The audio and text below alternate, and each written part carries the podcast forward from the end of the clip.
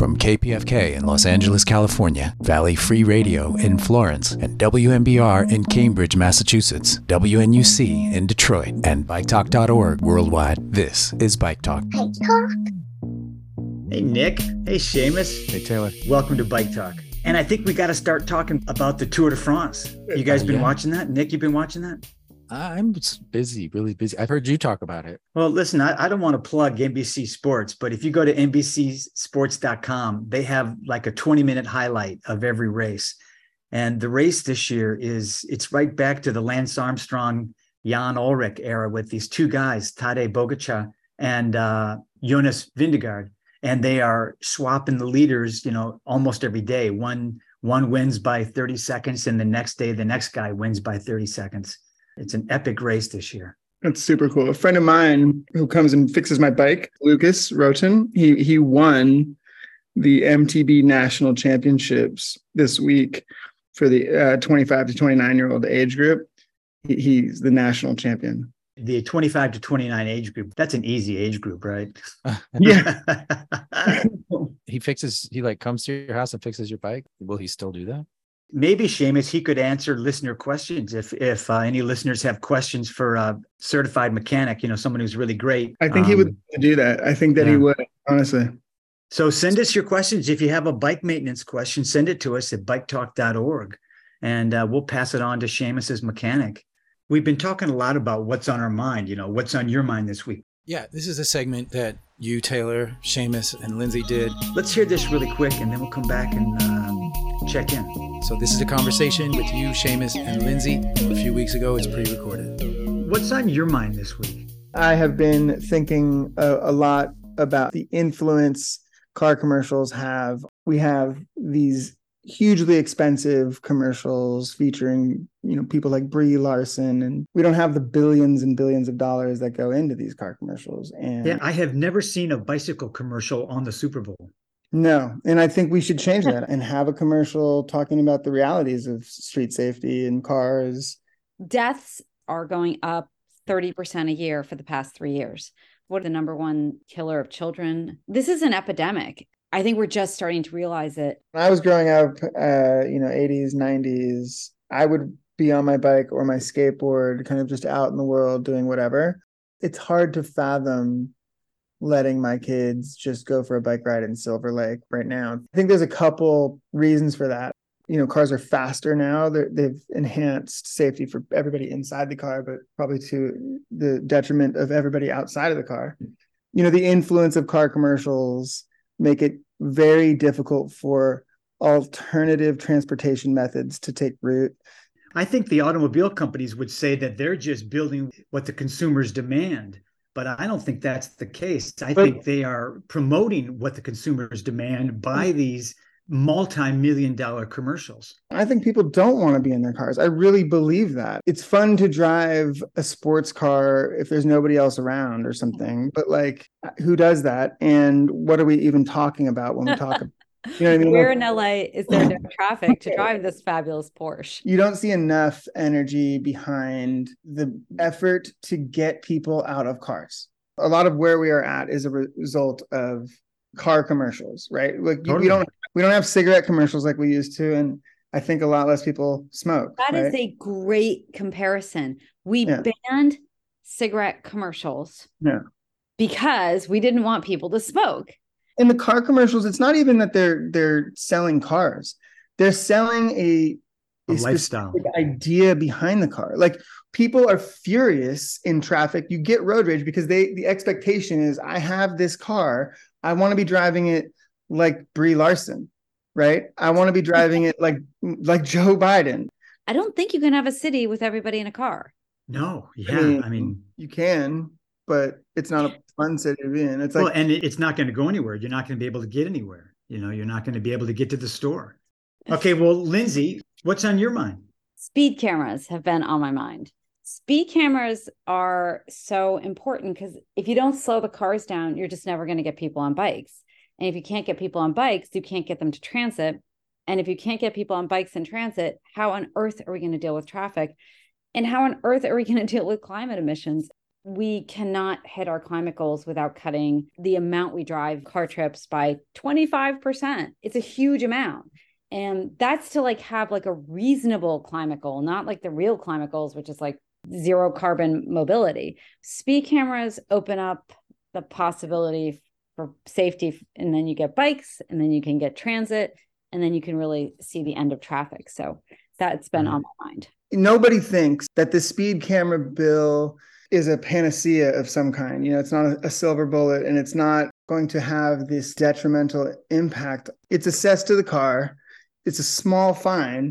You know what's on my mind this week is it's racing season. Bike racing is such a, an amazing sport. It has spawned all kinds of bike clubs all over the country that dedicate themselves to serious riding, spandex and racing and things like that. And what's been on my mind is how do we get those people involved in what we're talking about, about safe streets and bike advocacy? Most of them ride two to 300 miles a week on our streets as they train and practice for their racing, but they're not very involved in the advocacy. So that's what I want to start dealing with is how do we get these highly professional people involved in our battle. Yeah. I love it. If, if you're listening to the podcast, if you have any ideas, if you're a sport writer, we'd love to have you on the show. We'd love to hear any questions you might have or thoughts you might have about what we're talking about. How do we make streets safer for everybody, for children, for commuters, and for sport riders? But why is it so hard to make biking safe? How do we scale up bikes? How do we get people on bikes? I think it's a safety issue. I want to be on my stand up bike, you know, my beach cruiser, and I will bike everywhere. I will never get my car and I will not clog up your traffic if it's safe. I think there's a little bit of shaming and scolding, like, well, if you were in better shape, you'd want to bike on a freeway. And it's like, no, I've got kids, I'm anxious. the data shows 92% of people like are, are like me they they don't want to put their lives in danger i would just love to see child safe biking I, i'd love to see politicians and the bike community really like start a conversation about how do we make it safe for for kids to bike? And if it's safe for an eight year old it's going to be safe for everybody. I think that we just need to see more of an effort promoting the ideas of mass transit. The the lci the livable communities initiative idea it makes so much sense. You everybody can walk in their neighborhood and it's safe but it's hard because it has to go through a specific process. And throughout that process the pressures get to attack it over and over and over again. So, well, you know, you know, picking up on that, Seamus, I just saw something that talked about how when a city put in a hundred million dollar investment into widening a highway, the public wasn't engaged at all. The DOT just made the decision to spend the money and widen the highway. And when it came to putting in a bike lane on a neighborhood street, every single neighbor had to have their chance to complain or speak up as to why they wanted that to happen. And there's a certain point we just put in the bike lane and don't worry about the backlash. Look at Culver City. I mean, they just put in everything and now they're going to take it all out. Yeah, yeah. This really is about broadening the conversation, saying the things that are true, you know, about the dangers of cars and the better quality of life that we could achieve through just changing our transportation system. But if we can make it just safe enough to go from your house to Trader Joe's, or from your house to the bank, or from your house to the magazine kiosk or the corner store, that's a start. This concept of safety is for a lot of people, risk averse people like me, it's on off. I don't engage in any behavior other than getting in a car that I perceive to be dangerous. I literally won't right. do it we know that that's most people that's over 90% of people so that's the chasm. I mean cars are going to be hard to beat you guys. Especially with them commercials and every commercial break brie larson or somebody is tearing it up in some you're really down on brie i know larson. i gotta see these i love brie larson. I think she's an amazing actress. I'm sad about the car commercials. How do you compete with that? Well it sure is hard to get people out of cars when every car commercial, you know, never shows anybody stuck in traffic. I know. And we could regulate those car commercials or have When you buy a car, it can come with a warning label on it that says, you know, the likelihood that you're going to kill someone, you're going to injure someone, Right. and even the impact on the environment. I mean, Right. it could say that right on the sticker. Cigarettes say these cause cancer. After you pay for this car, it will still cost you approximately $10,000 a year to own and operate. or even it's the leading cause of greenhouse gas in the state. Watching sports and seeing all these car commercials really um, steered me towards supporting the Healthy Streets Initiative. And you want to say what it is? Yeah, it's going to force the city of Los Angeles to implement their mobility plan, which includes their safe streets designs whenever they repave a road. If you're going to repave the road, stripe it and put in a protected bike lane, if that's what the mobility plan calls for. regardless of the outcome of the initiative in the election, I think that these transportation departments should be encouraging people to get out of their cars and to try the the transit systems that we're spending billions of dollars on. Right. That is one of the things that Healthy Streets Initiative will be able to do through a campaign, a real campaign. And uh, it's going to be on the ballot in March. We'll keep up with that. And Lindsay talked about speed cams, among other things. And the speed cam bill in California passed the assembly, right?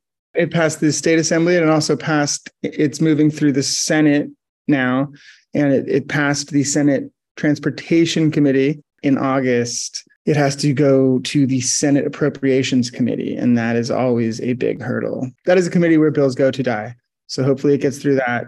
Right. Then it goes to the Senate floor, then it has to go back to the Assembly, and then it can go to the governor. I'm just a bill sitting on Capitol Hill. I'm just a bill. Yes, I'm only a bill. And I'm sitting here on Capitol Hill. Well, it's a long, long journey to the capital city. It's a long, long wait while I'm sitting in committee. But I know I'll be a law someday. At least I hope and pray that I will. But today I am still just a bill. Well, but this well, is this is big. big. Yeah. Yeah. Because speed limit signs don't work. Put up a sign that says 35 miles an hour. The drivers of the cars don't care. They go 45, 50 miles an hour. But this will levy a fine on people who are 11 miles over the speed limit. It's a big bill. It's also kind of a minor bill because it, there's it limits to 150 cameras throughout the entire state of California, and these fines are quite small. It is a small step in the right direction. But- Well, and I was also talking about trying to get more allies from road bike riders and racers, you know. there's what millions of road cyclists out there. If they could all be supporting safe streets in some way Right. and they have an interest, skin in the game. Right. I mean, they're doing a couple hundred miles a week on the roads. So the safer the roads are, the better. Some of them are definitely people who could be brought into advocating for safer streets. I think some of them might basically be just drivers. They they do this as a form of exercise. Right. Now I never drive to ride. I ride from home. I don't drive the car to the beach to ride. I ride to the beach. I don't Yeah. drive the car to the park. One of the things I like about riding is where can I go on my bike from my house? Right. We've talked a lot about Los Angeles, which is appropriate Applaud. since so many of our listeners are in Los Angeles at KPFK.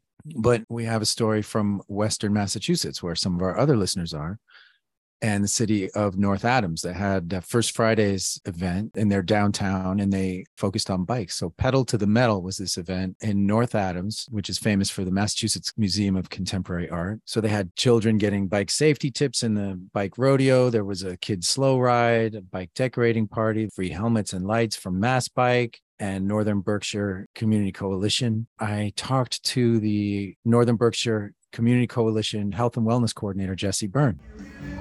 We are here with First Fridays to organize the downtown bike around, which is a time for newbie riders to come together and learn how to ride in traffic and ride safely on the road, learn signaling, get safety gear, helmets, reflectors, lights, all that jazz so that they're safe on the road.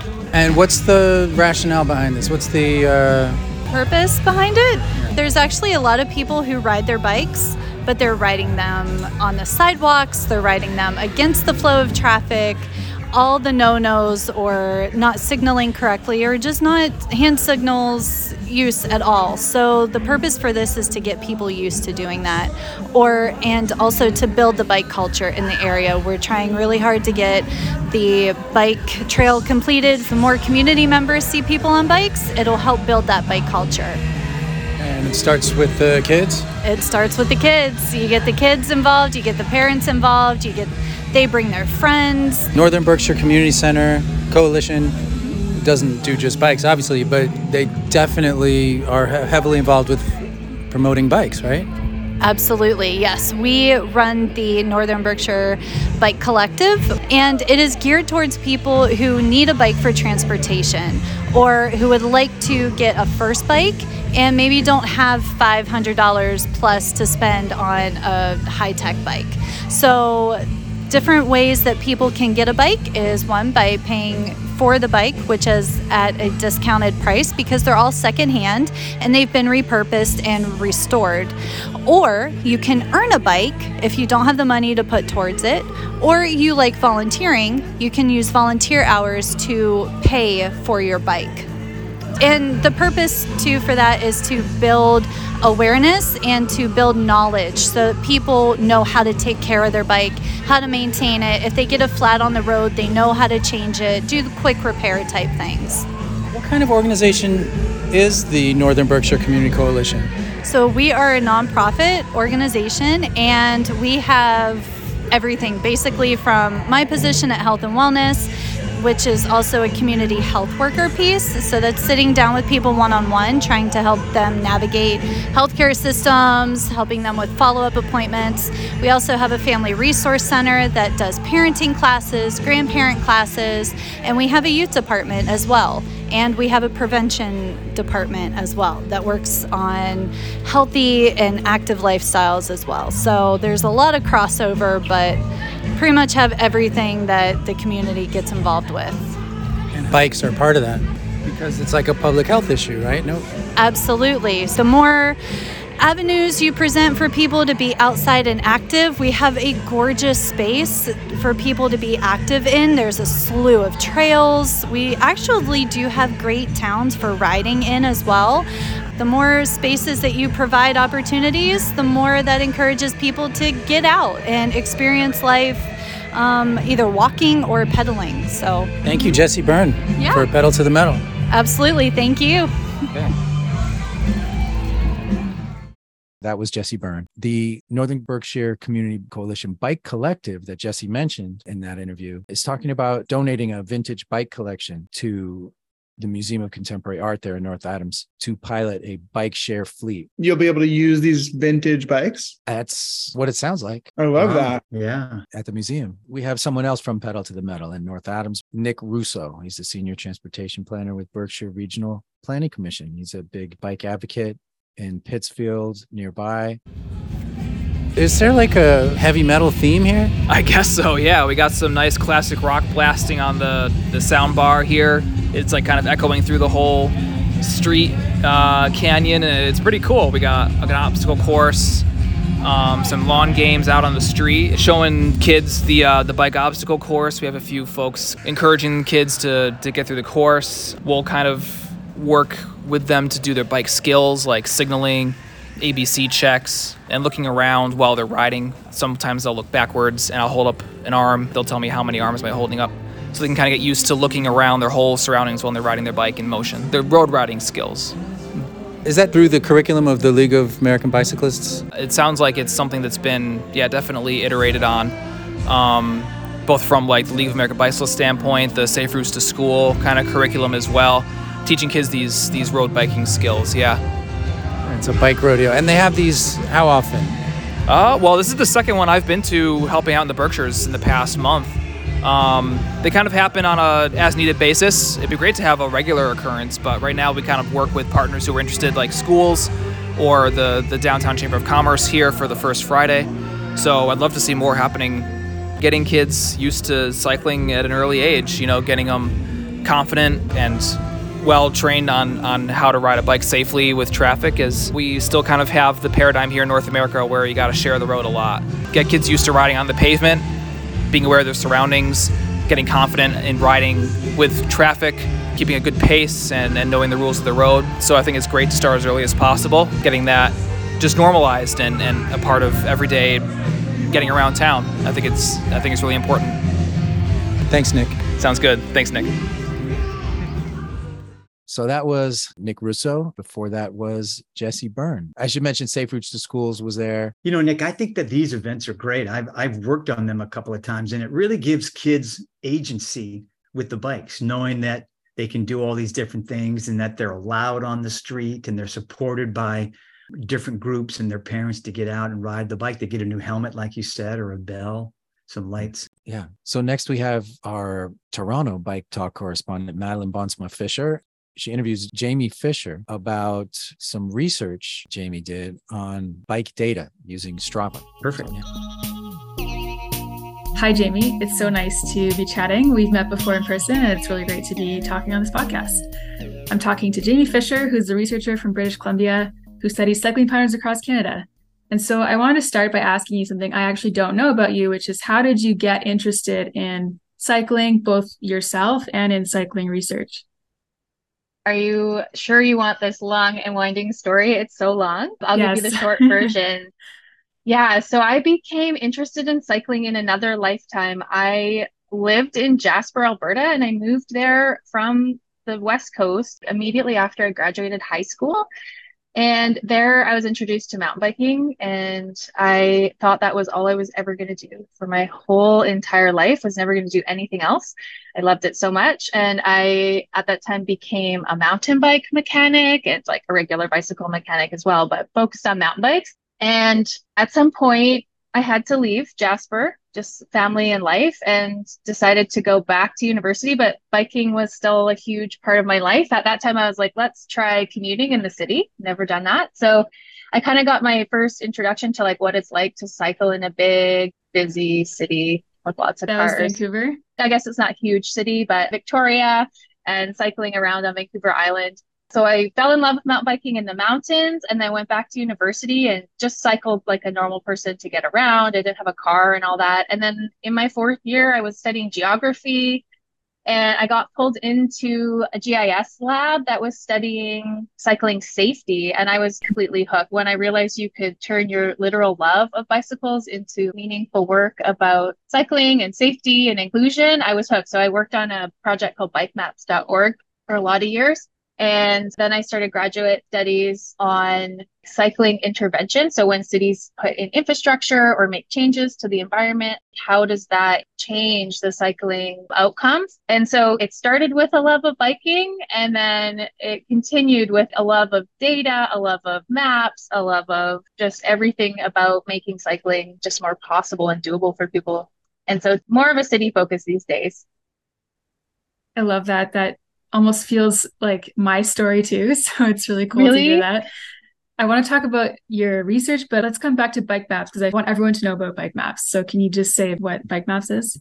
Yeah, I want everyone to know about this too. So it's an online web platform and it kind of feels like Google Earth. And you could go into it and you map locations where you've had cycling crashes or near misses or where there are hazards. Then we work with the data and work with cities to make improvements. And so we could do all kinds of different mapping activities to find hotspots, for example, of where there's cycling injury or hotspots where there might be an injury. So what's really fantastic about bike maps is it captures near misses and there's no other way, like many cities and official mechanisms like police reporting and hospitals are not capturing those, but they can be indicative of something that's going to happen. And so bike maps is really a fantastic tool for capturing those data that aren't anywhere else in our data sets that we're normally looking at for studying safety. And you can have some pretty practical outcomes from getting crowdsourced data. For example, in Victoria, there was a real problem with people colliding with deer who were on oh our oh multi-use trails there's a lot of beautiful suburban neighborhoods outside the core, lots of trees and the nature of the island. And there's an overpopulation of deer and people riding fast on road bikes were colliding with them, getting very hurt. So that showed up in bike maps. So it's an example of that, but it's completely crowdsourced. So all regular people submitting their data That is wild. I would never have thought to even wonder if that was happening. So that's amazing. No, of course, right? Yeah, people were crashing with other things too. It was often on the regional trail network. There's probably similar trails in many other cities, but like trees all around you. And somebody had crashed with a raccoon as well. Just animals. Animals can be a hazard.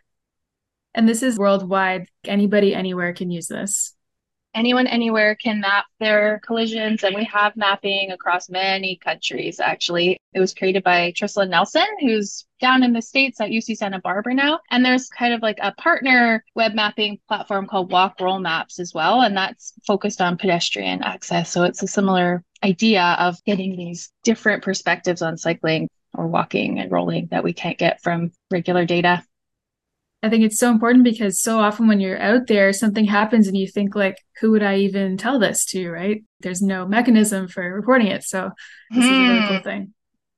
Yeah, and it's really awesome because you have the opportunity to sort of say what happened in the incident. And so we could go in and read the narratives of what happened. So you get a lot more context too about like instead of just a hotspot being available or visible on a map, you can get a sense of maybe what's happening there.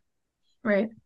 So there's this theme in your research of using crowdsourced data, and Bike Maps is one of them. And you've also done a lot of work with Strava.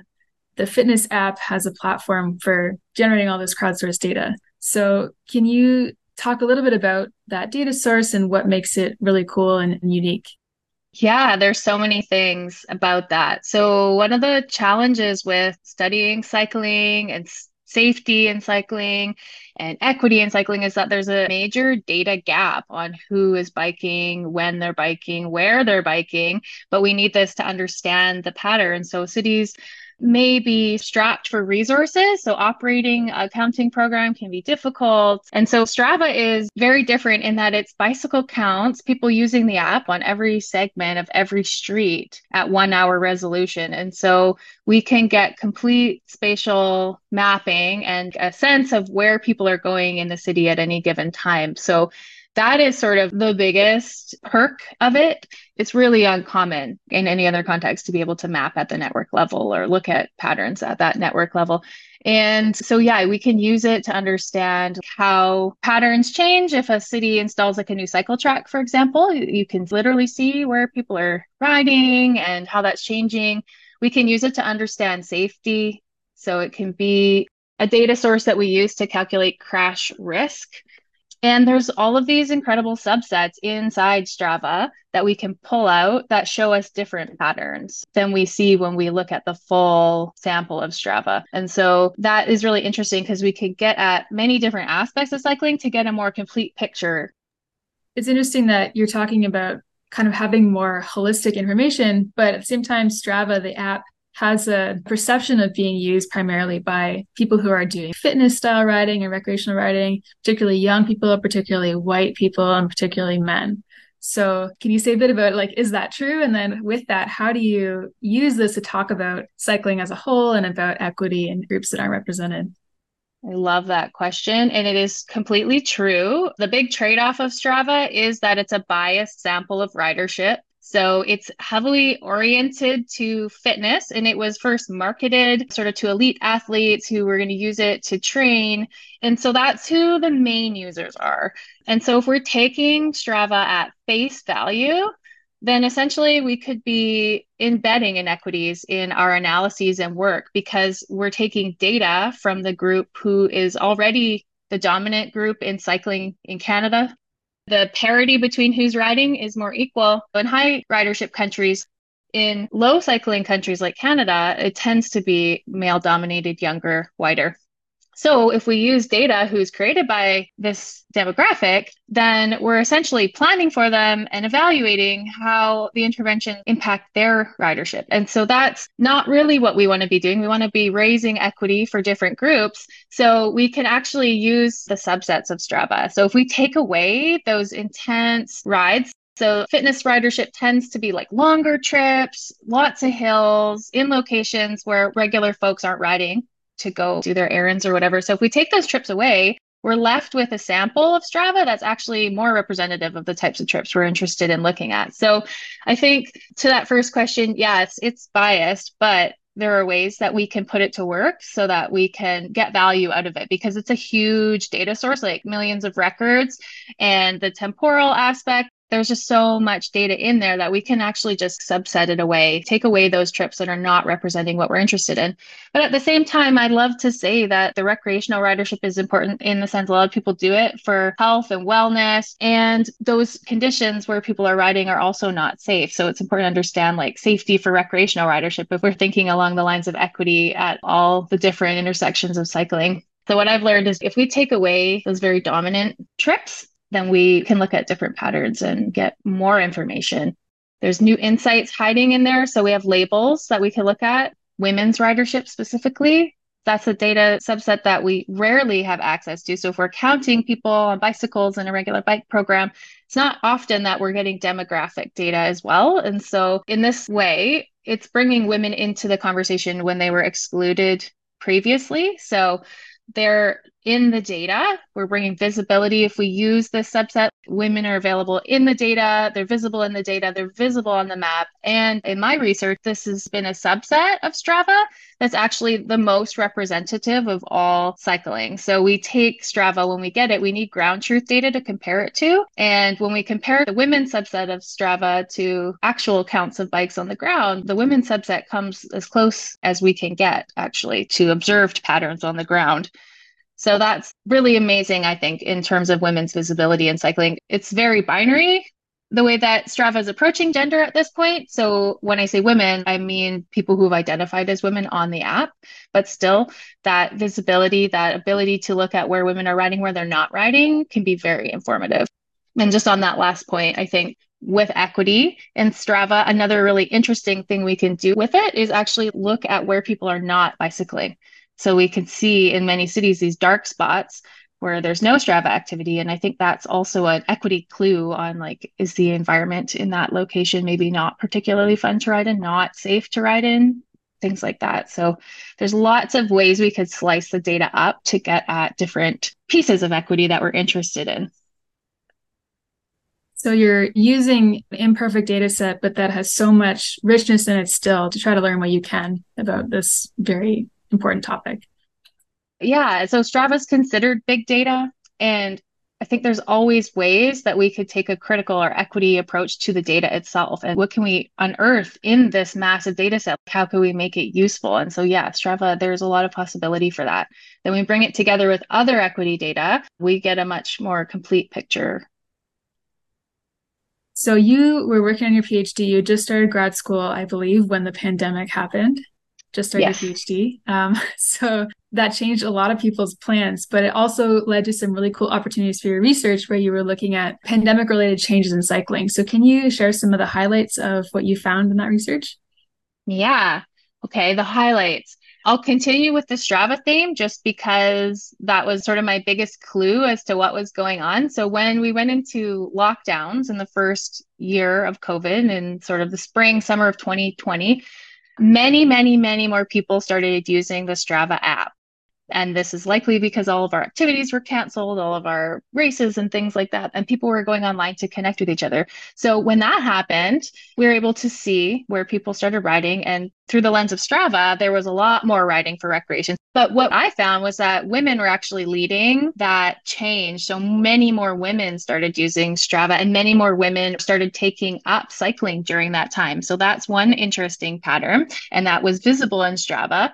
And then the other thing was we saw less cycling into the downtown core for regular commuting trips and more cycling around at different times of the day. And this is not true for everybody, but a large demographic of folks who started working from home who may have been using those commuting routes to town started riding at different times. So different routes became busy different times of the day had increased ridership, like that our normal morning and afternoon commute peak went away. And there was sort of just like a spike in the middle and a spike in the afternoon. So the temporal pattern shifted. And lots of cities around the world saw these increases in demand for cycling. And so moving from the data perspective to like what cities were doing and what people in cities were doing in city of Vancouver, lots of people were out on the streets and there was a need for more space. And so cities were reallocating street space away from motor vehicles and giving it over to people using active transportation. And that was a really interesting time And at the same time, I think more people were realizing what it could be like to ride on slower streets with less traffic and really got to experience the benefits of cycling with a little bit less stress. So there's research that's come out that it was a tool that folks were using to support their mental health and wellness as well as get around, right? So patterns shifted massively. They're still kind of different, but it was variable by city too. So it depends where you were and I guess how much infrastructure you had, how many people were living there. But in some of these larger cities, there was a massive increase in room for space to ride. This has been so fascinating. Thank you so much. We can close by just talking about a moment of bike joy when you really felt like you were living the good life on your bike. I love that question so much. I feel bike joy every time I ride my bike. So, as you know, grad school is really tough. Biking has just been something that grounds me and connects me to the land. So I had a full circle moment after I defended my PhD last week where I realized just how much bikes have been the literal vehicle for my personal and educational growth. So I fell in love with it in the mountains, studied it for years, used it to connect to the land. And here I was back on my bike, feeling that same sort of joy that's persistent every time I ride it, feeling inspired, feeling sustained. And I'm celebrating being a first generation learner in my family. And so my bike joy moment was just realizing how important that practice has been to that journey. It's very special. Wow. Thank you so much for sharing that. Jaimy Fisher, thank you so much. It's been great to talk to you. Great to talk to you, Madeleine. And that was Jaimy Fisher talking to Bike Talk correspondent Madeleine Bonsma Fischer. You know, that's great because we we need that data you know strava is one of those apps that's used by a lot of road bikers. I don't think it's used that much by commuters. Some cities have have actually encouraged cyclists in the city commuters to join strava so that their rides are recorded commuting to and from work. Mm. i like the idea of like a company like strava interfacing with a you know departments of transportation and sharing data. But I know that, like in the past in California, there have been attempts to certain levels of success about, you know, getting companies like Lyft and Uber to share their data. And it becomes a war between local governments and private companies that see that as proprietary information. So I wonder, it's interesting that they were able to access it and use it in the way they did. They sound wicked smart. Wicked smart. How you like them apples? We've been talking a lot about tactical urbanism mm-hmm. and you know how we are all tired of waiting for government to do what they should be doing by making our streets safe. You know last week we had on people from chicago and i spoke with safe street rebel which is a group of advocates in san francisco of which Stacey Randecker is part of and Aditya Bhumbla they are doing tactical urbanism up in san francisco on an amazing scale. They're getting tv coverage. They're having effect on budgets and it ties in so much with what we've been talking about. So let's hear that. Hey everybody, I'm here with Stacey Randecker and Aditya Bhumbla of San Francisco. Stacey is actually celebrating her one year anniversary. Stacey, why were you arrested last year? I took a stand on Valencia at the end of a street fair. They wanted to close, open the streets back up to cars, and um, that was the whole reason I was there, is trying to recruit people to pedestrianize the street. And because I wouldn't move, they arrested me. How have things changed on Valencia since then? Has anything changed? Oh, we have a horrific, internationally trashed um, center running bike lane that's being put in as we speak. It's been just as awful as we all anticipated. They just need to pedestrianize the street. So we're right. hoping that maybe they will. I don't know. Right. We'll see you know, one of the things that they tried to do in New York for a long time was just take whatever they could as a stepping stone to a complete street. So hopefully there there will be some positive coming out of that. I don't know. How do you feel, Aditya, about that? Valencia is a mess. Nobody denies that. It's a complicated street. The reality situation is there's like so many different uses people want from the street. And and the one that's incompatible with everything else is cars, is, is private car through traffic when you design a street for cars, it doesn't work for anything else. It doesn't work exactly. for people, for bicycles, for multimodal uh, transportation. Aditya is from Safe Street Rebel. And I wonder if you could yeah. tell the audience a little bit about, you know, who you guys are, what you do. We're a, a decentralized group of people fighting car dominance in, in San Francisco and the wider Bay Area. We started when uh, the Great Highway, which is a road over near the beach in San Francisco, it got closed to cars for the pandemic. And it was like this beautiful long linear park two miles near the beach. The mayor decided to put uh, cars back on on weekdays. And and we were really bummed out about this because we, we saw all these people like activating using the space when the cars were off. So one of our friends put 20 of us on bike Twitter in a, in a DM and be like, hey, let's go out and ride really slow in front of traffic and like just you know cause a mess, like cause a scene, and like do some protest. And we we did it and it went viral on social media and then we did it again and it went viral again and then we were like oh there's something here you know there's energy people want to see this type of stuff.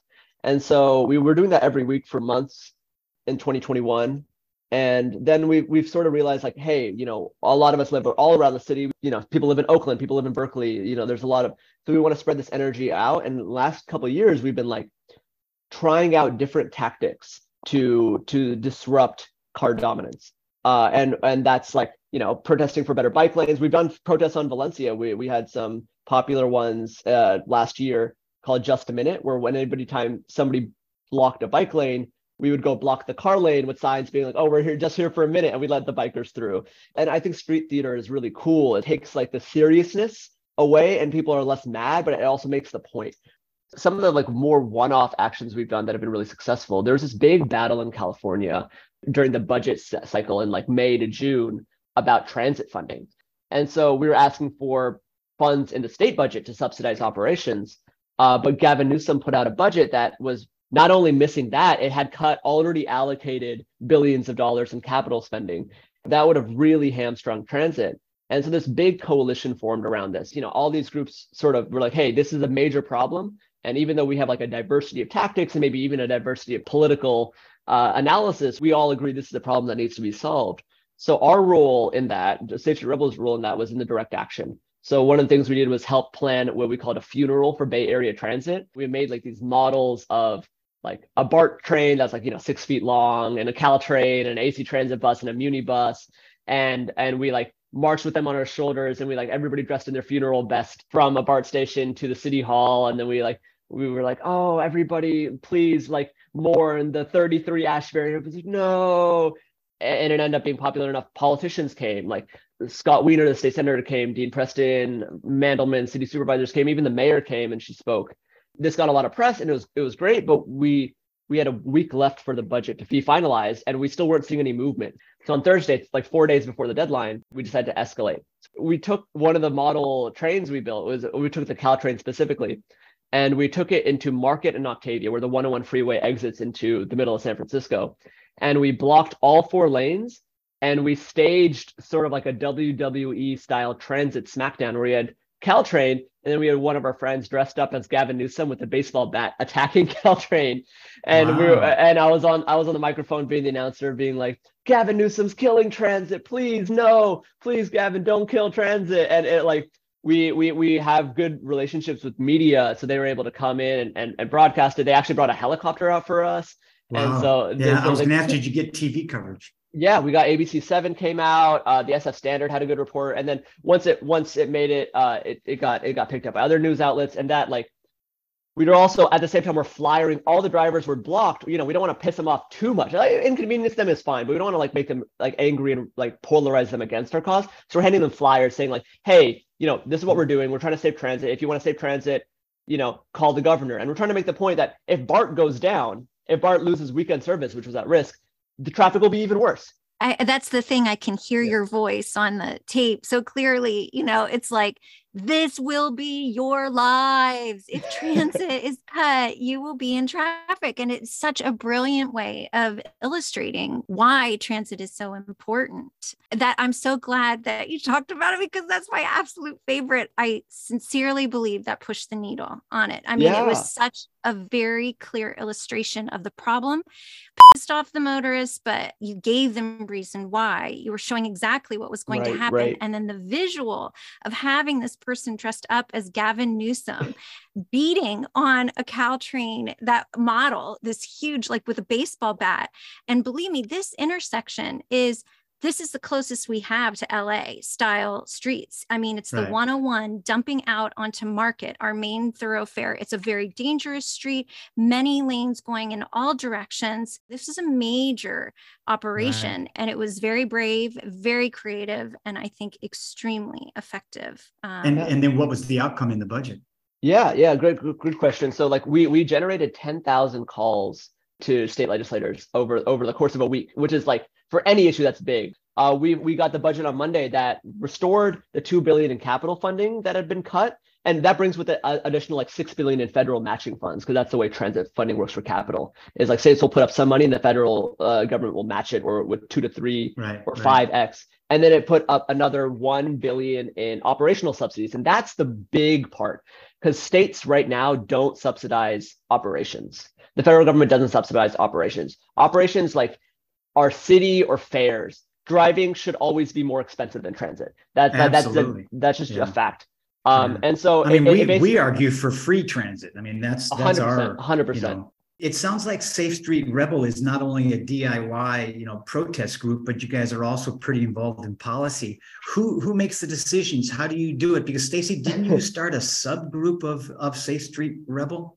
Oh, no, no, no. I mean, I've helped organize with them in the past, but this is my favorite line of Safe Street Rebel is they're not an organization, they're organized. And I just think mm. that is so brilliant and perfectly describes this because there are different opinions on different Sure. topics, but everyone that's there centers around no more car dominance. We can't keep going on this way. Almost everything is self-funded. We don't fundraise uh, almost anything. We, we have a couple times, but like never more than a couple hundred dollars. We had people this transit protest. We had people that were connected to legislative aides in Sacramento telling us like, "Hey, we can tell with like 100% certainty like your protest did really really shift the needle." So like we're building this network of people to know people, and we're just like, you know, the way I think about it is the bike community, the transit community, the pedestrian community, they all exist. We're just the direct action wing of that. We're just a way to like catalyze this energy. So we're really looking for where's the energy? What are the needs right now? How can we focus that into something that's that's an action that cuts through this and like shifts the conversation? And we've been developing our tactics on that but really it's experimentation. You know and if mm-hmm. anybody has an idea like oh i think this action might be good. All you have to do is convince however many other people it needs to take it. There's no central committee saying no this is not good. This is if you can convince enough people to do it with you then you got it. Then you got the action. Got and and Right. and that's Well, I was just Uh, going to ask that. I, I, yeah. I've heard that that you're putting cones on self-driving cars. Yeah, yeah. um, somebody in in the community discovered that if you put a cone on top of a robot car, they they stop, they detect something, and they they can't continuously disable. So somebody has to like come and get the cone off. And we thought it was the funniest thing. And so uh, we're trying to stay relatively anonymous about this because Waymo and Cruise are mad about people putting cones on their stuff. But we've been we put together a video of unnamed mem- members of the group putting cones on top of cars and we cut it together being like because there's a there's a meeting in front of the California Public Utilities Commission on Thursday to expand their operating and we think this is going down the wrong path. We think hey, we can solve pedestrian debts by investing in bikes and transit. We don't need Right. more robot cars that come more, with them more cars on the road. exactly what that come with them with more mining for lithium, more tire wear, pollution from the rubber killing Right, all the right. salmon. I thought you were putting the cones on just to make them look silly.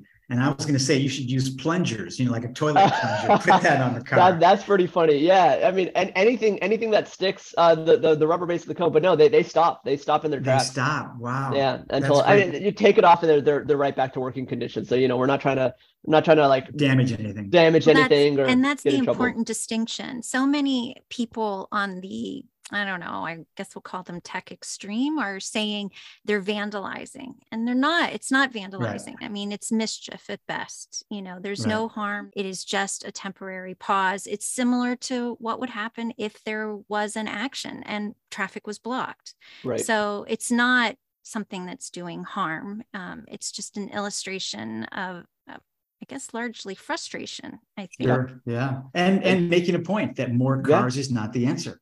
Exactly. Exactly. You know, going, so going back to your protest where you were blocking cars, and, and I I don't think you can worry about pissing off drivers. Most people get behind the wheel of a car and are pissed off within a block or two, anyways. right, right. I mean, it, everybody else on the road is your enemy. when you're in a car. And that's just, Right. but I mean, honestly, a lot of the drivers that we were blocking, a lot of them were like, yeah, I get it. You know, I, I'm forced to drive. I don't like driving. I, I do it because there's not enough transit. Like, thanks for doing this, you know? Yeah. uh, some people were mad, but other people were supportive. So we, we take it. The through line with all of this is we're looking for actions that are like provocative and like viral or that can shift the conversation, but we're not trying to cross the line. Well, obviously, we're not trying to get arrested unless we plan. Unlike right? Stacey. and getting arrested can be a useful tactic, but like you know, it's something you have to be intentional about. And for some people, like immigrants in our group that are on visas, we have people of color in the group that are like. I personally don't feel comfortable around the cops because of my skin color. If other people want to take these risks, that's fine. But we're generally what we try to do is we call it a bias towards shenanigans. the one thing I'm interested about is, and I love the word shenanigans because that that perfectly sums up, you know, the sort of the spirit of the things that are being done. Playful. Um, right. Um, but now I'm curious your thoughts on the contrast of like stop to Kindermoord. So that's Hmm. like death, like dying in the street. Like, Yeah. and that's how they did it back then. Do you feel like, well, we're trying to do an evolved version of that? Or is that something you would consider to put in your toolbox? Or I don't know. How do you feel about that? Stop to Kindermoord is one of our biggest inspirations uh, in terms of the tactics. Can you explain what that is so the audience knows? Yeah, so Amsterdam in the 70s looks like San Francisco today, like a beautiful city choked with cars. And they had a wave of kids being killed by cars. And so they had this group called Stop the Kindermoord, which is Dutch for Stop the Child Death, um, that was doing direct actions in the street. They, like Stacey mentioned, they had a die in, in front of the Rijkshall or there's like Parliament building or the City Hall maybe. They had block parties where they block off the street. They, they were doing a lot of like very in your face actions pushing the needle, setting the agenda. And that's what direct action does, it sets the agenda. Amsterdam, you know, made serious strides to put bike infrastructure and their toolkits. And, you know, we see Amsterdam today as a bike city because of that. And if you look at Amsterdam pictures in the 70s, it's almost unrecognizable. And so we're and we're like looking to move San Francisco and the Bay Area and all the country in that direction. And so yeah, I think Stacey, we're we're definitely taking those tactics. We're trying to identify what is the point where we can put our thumb on the scale and really tip it and, and what tactic will work best there. So yeah, nothing's out of the question. People often say that car crash deaths are the leading cause of death for children. That's And, true uh, in, in the that- world. It's in the world now because sadly in the US, we've allowed guns to take Yeah, over. And Gu- so guns, guns, guns just pass cars, uh, which is terrible. I mean, that's America's two evils, right? Cars and guns. I Uh, totally and they're, the, they're saying same thing. Cars are like pointing a loaded gun at somebody. I've had people drive their car into me at a protest, like that, that's pointing a loaded gun at somebody. You know, Right. You I think past if you were to stage a die-in with children, that, that Oh, would get yeah. a lot of attention. You know, Definitely. have- It would. Have It the would. advocates bring their children and Yeah. then step away and just have the children on the ground. I've taken part in a few die-ins and they're always moving. yeah, Um, hundred percent. So, well, c- can a you tell the audience how to find Safe Street Rebel and how to communicate and how to pass on ideas or how to join?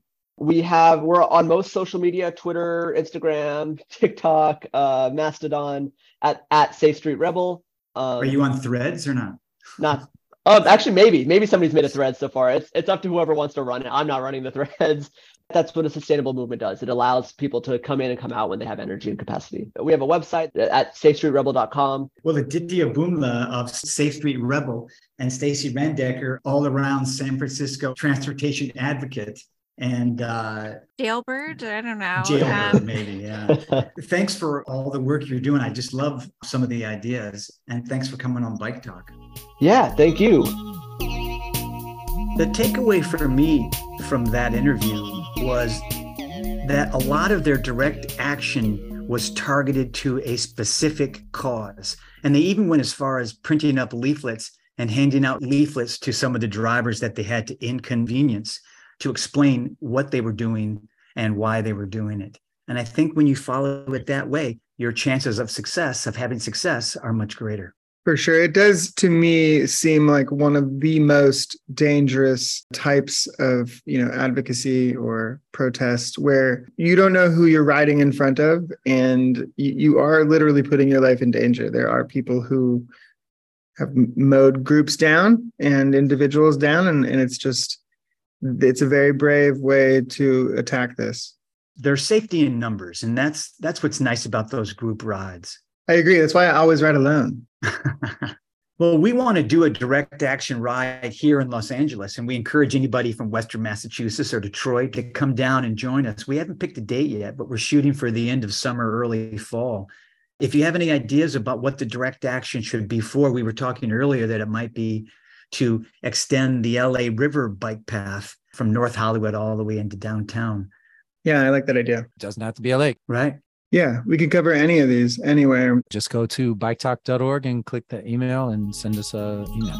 Now it's time for a word from Uncle Dan. Society needs the the help of ideas like Bike Talk because Bike Talk can help us to have ideas for some other kind of transportation besides automobiles and uh, having a way to get around other than, than cars will help the world to have the civilization. And cars could destroy the human race because cars are so polluting that the unhealthiness of cars pollutes everything. And, and the, the, especially the, the young people today, they, they can't afford cars too much anymore. They crowd the freeways and everything. And so really, you can see how it's only practical for us to, to have other kinds of transportation besides cars people are more and more interested in, in ideas to, to get around other than the pollution of cars. And so, so really the, the health of our world depends upon common sense ideas like bike talk, and it starts with an idea. Everybody be safe out there. And that was Bike Talk. If you have a story, a tip, or a topic, head over to biketalk.org and send us a message. Talk again next week. Get on your bike, sit on the seat, put your feet on the pedals, and ride it all around, ride it all around.